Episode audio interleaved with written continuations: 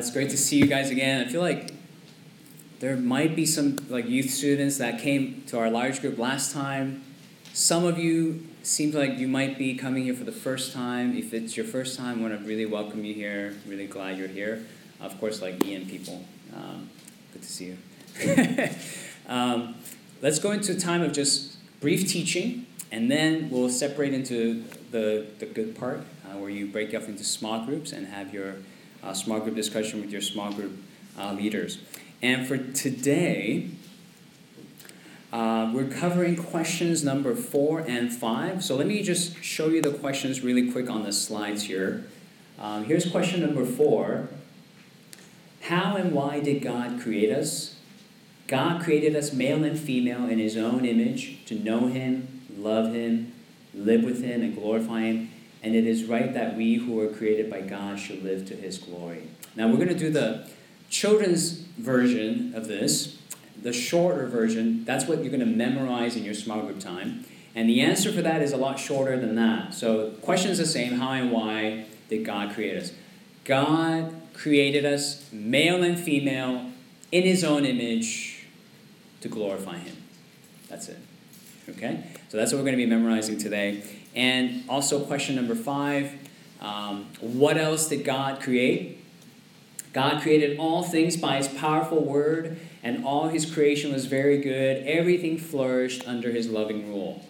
Um, the, the children's version says, What else did God create? God created all things, and all his creation was very good. Okay, that's a summary version of that. That's what you're going to be memorizing um, in your small groups. What I want to focus on um, right now, in the next 10 minutes, with you is really on the word glory uh, in the question uh, number four. Uh, what does it mean to glorify God? What does glory even mean? Because um, if you're like me, you, you might have grown up in the church just hearing the word glory a whole lot, never quite grasped the, the meaning of it. Uh, it is kind of an abstract word. Right? So let me just try to unpack this a little bit for us before you unpack it in your small groups. In our catechism here, in our answer, it actually gives us a pretty good idea of what it means. Uh, because it tells us we were created in God's image. Before it tells us we were created to glorify Him, glorify God, it tells us we were created in God's image. Right? So that really helps us understand what it means to glorify God. Okay? So think about this. Think about why we create images in general. Why do we image things? Because um, we do that. For example, we, we raise like statues. We create we build statues all the time, uh, and create images of people. Um, why do we do that? Why do we have a statue of um, Napoleon, King David, very famous statue, and Martin Luther King Jr., Abraham Lincoln, right? Why do we do that? Um, basically, right, it's is to highlight those people, um, the, the great accomplishments and the great character they possess, right? It's really highlight them. And we all know, somehow intuitively, right? We are not to be amazed and we're not to praise the stone that the statue is made of, right? Or if the statue is made out of wood, we're not to admire the wood, but the character and the person and the accomplishment and the, and the greatness of the person being imaged in the, in the statue, right? Um, we're, the, we're the imaging stuff. We're, we're, the, we're the stone. We're the wood meant to reflect the greatness, the goodness, and the character of God. Not to highlight us, right, but to highlight God. God created us in His image, so we will actually, when people see us, they think upon how good God is. They think upon how great He is.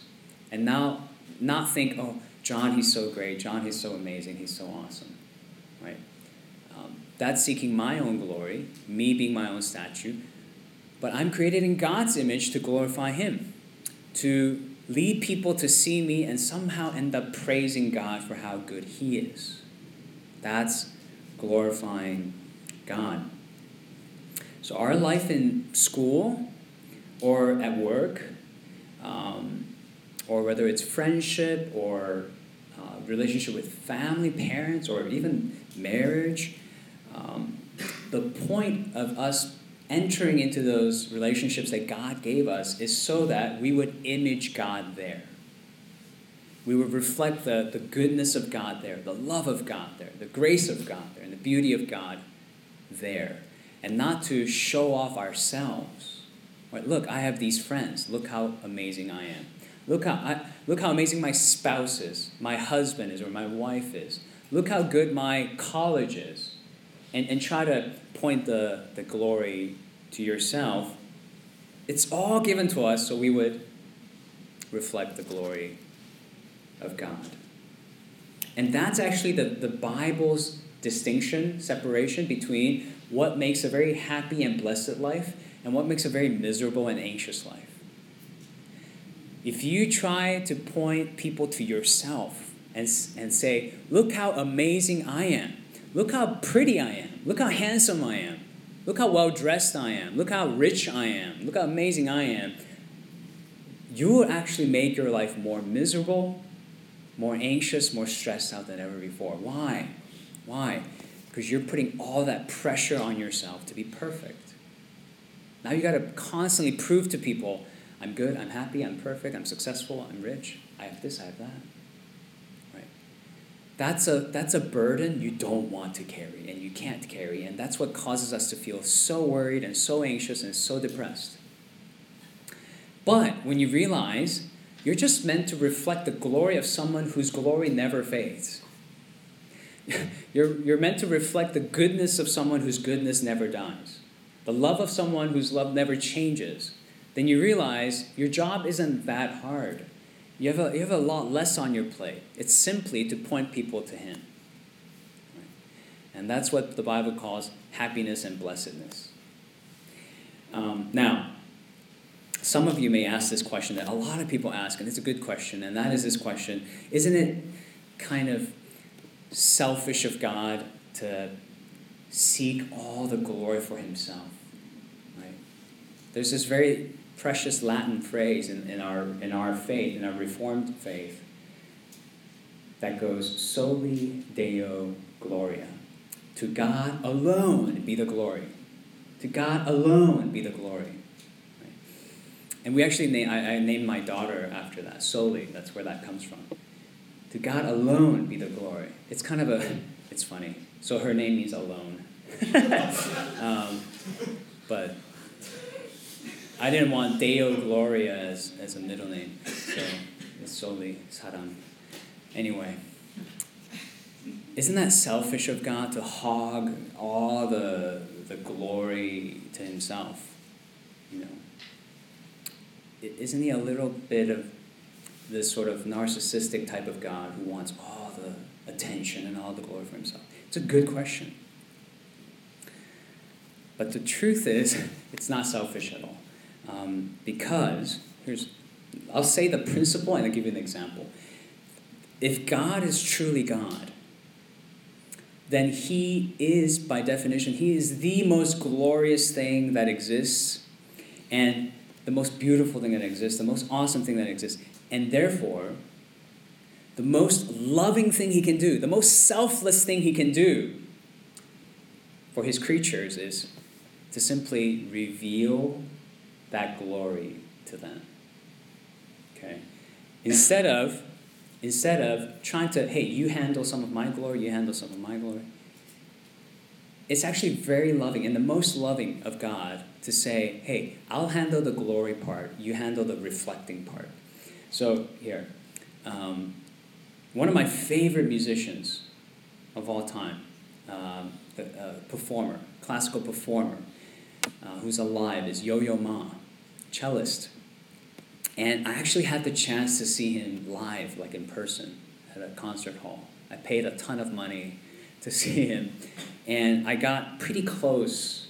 I was about 20 feet away. So that's pretty darn close to, to a world class cellist.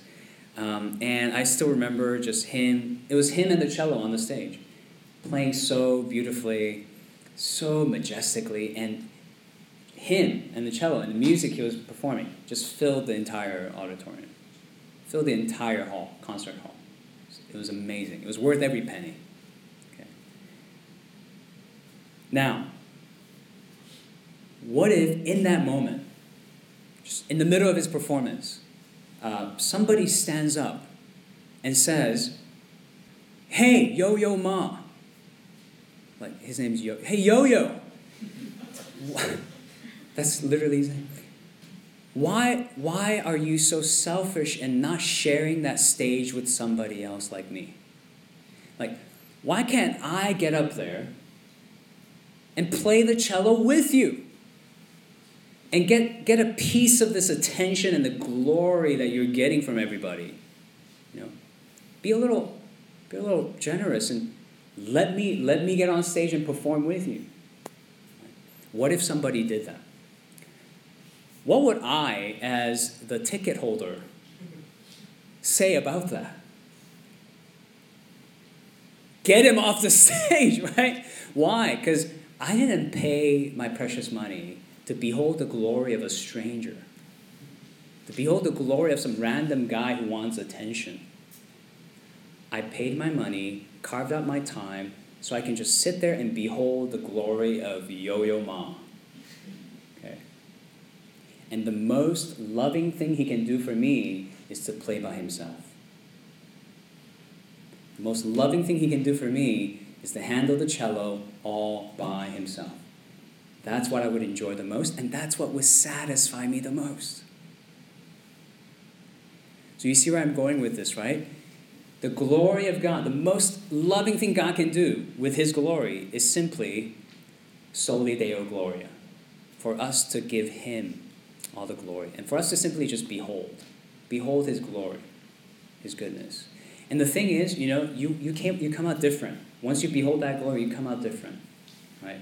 I, I came out a little different. I came out with just joy and happiness in my heart because I was beholding that.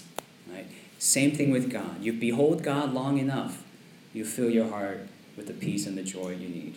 And you have the total opposite effect if you try to get on God's stage and say, Give me your glory and let me be the, the glorious one, that would have the total opposite effect. Some of you know this passage in Isaiah 6 where, where Isaiah describes this vision um, where God is sitting on the throne in his temple, and it says, The train of God's robe, which symbolizes God's kingship, his majesty, his authority, his glory. The train of his robe filled the temple. Filled the temple. Right? So the only thing adorning the temple was the train of his robe. Right? It wasn't Isaiah. Right? It wasn't Israel. The train of his majesty, his glory, filled the temple. Like Yo-Yo Ma filled that concert hall. God fills the temple. He fills all of His creation. He fills you and me with His glory. And there's enough glory of God to go around for us. So, bottom line is this is why God created us to image Him, to, to point people to Him. And that's glorifying Him when we point people to God's beauty. So, think about how your life can be filled with more of this more of God's glory, God's beauty, less of yourself. And I promise you, when you do that, when you make this life you live, more about God, less of yourself, you actually will become happier, more at peace, more content. Uh, the last point I'll make of this is this in one minute, in 60 seconds God created us male and female. Um, you, you, we live in a time where we have to reiterate this. Okay? God created us boys and girls, male and female. Um, that means there is a clear gender difference, sexual difference between men and women, boys and girls. Okay? This means a boy cannot become a girl. A girl cannot become a boy. Um, and the reason why this is important for Christians to realize is because the Bible tells us God created us in His image as male and female. And that means if you're a created as female, you have a very important role to play in reflecting the glory of God as female. And no male can ever play that role. No male can ever substitute you and reflect that aspect of God's glory. And same thing goes for men. Women cannot reflect the glory of God in men, vice versa. We need each other, complementing each other, and reflecting the complete glory of God. We need both. And this also means not one gender is better than the other, right? We matter equally in God's eyes because we carry the image of God. Remember that. Keep that in mind. Um, and as you keep that in mind, strive to treat one another, uh, think of one another as carriers of God's image. And so treat each other with not only respect, but with purity, in holiness, not only in how you speak to one another, how you treat one another, but how you think and imagine about one another. These are carriers of God. Uh, you are a carrier of God. And so see them as such, value them, and cherish them. All right? And we'll get into small groups and unpack these some more. Let me pray. Let me pray and then remind you of what the small groups are, and then we'll break you off into small groups. Father God, we thank you for this evening when we get to behold you just a little bit longer. Behold you during this time so we can go out of here with just a bit more joy and peace in our hearts and lay down the things that have been causing us to be worrisome and anxious and stressed out. God, let these truths change us and affect us. Help us to apply this. Help us to really not only behold, but become this truth uh, as we go into our small group and share as we pray. In Jesus' name.